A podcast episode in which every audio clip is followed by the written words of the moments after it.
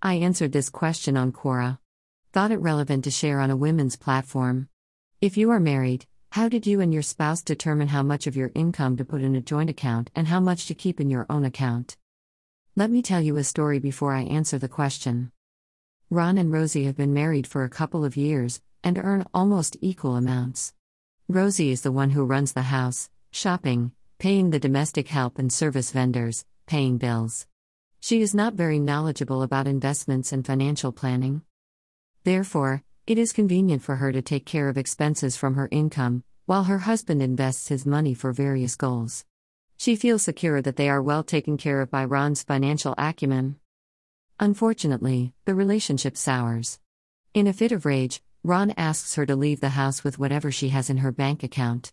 He claims that all other assets like real estate, stocks, mutual funds belong to him. Rosie is shocked. Reality hits hard that she was paying for their maintenance, but did not have assets in her name. Let this story be a lesson for all couples, at whatever stage of the relationship they may be. 1.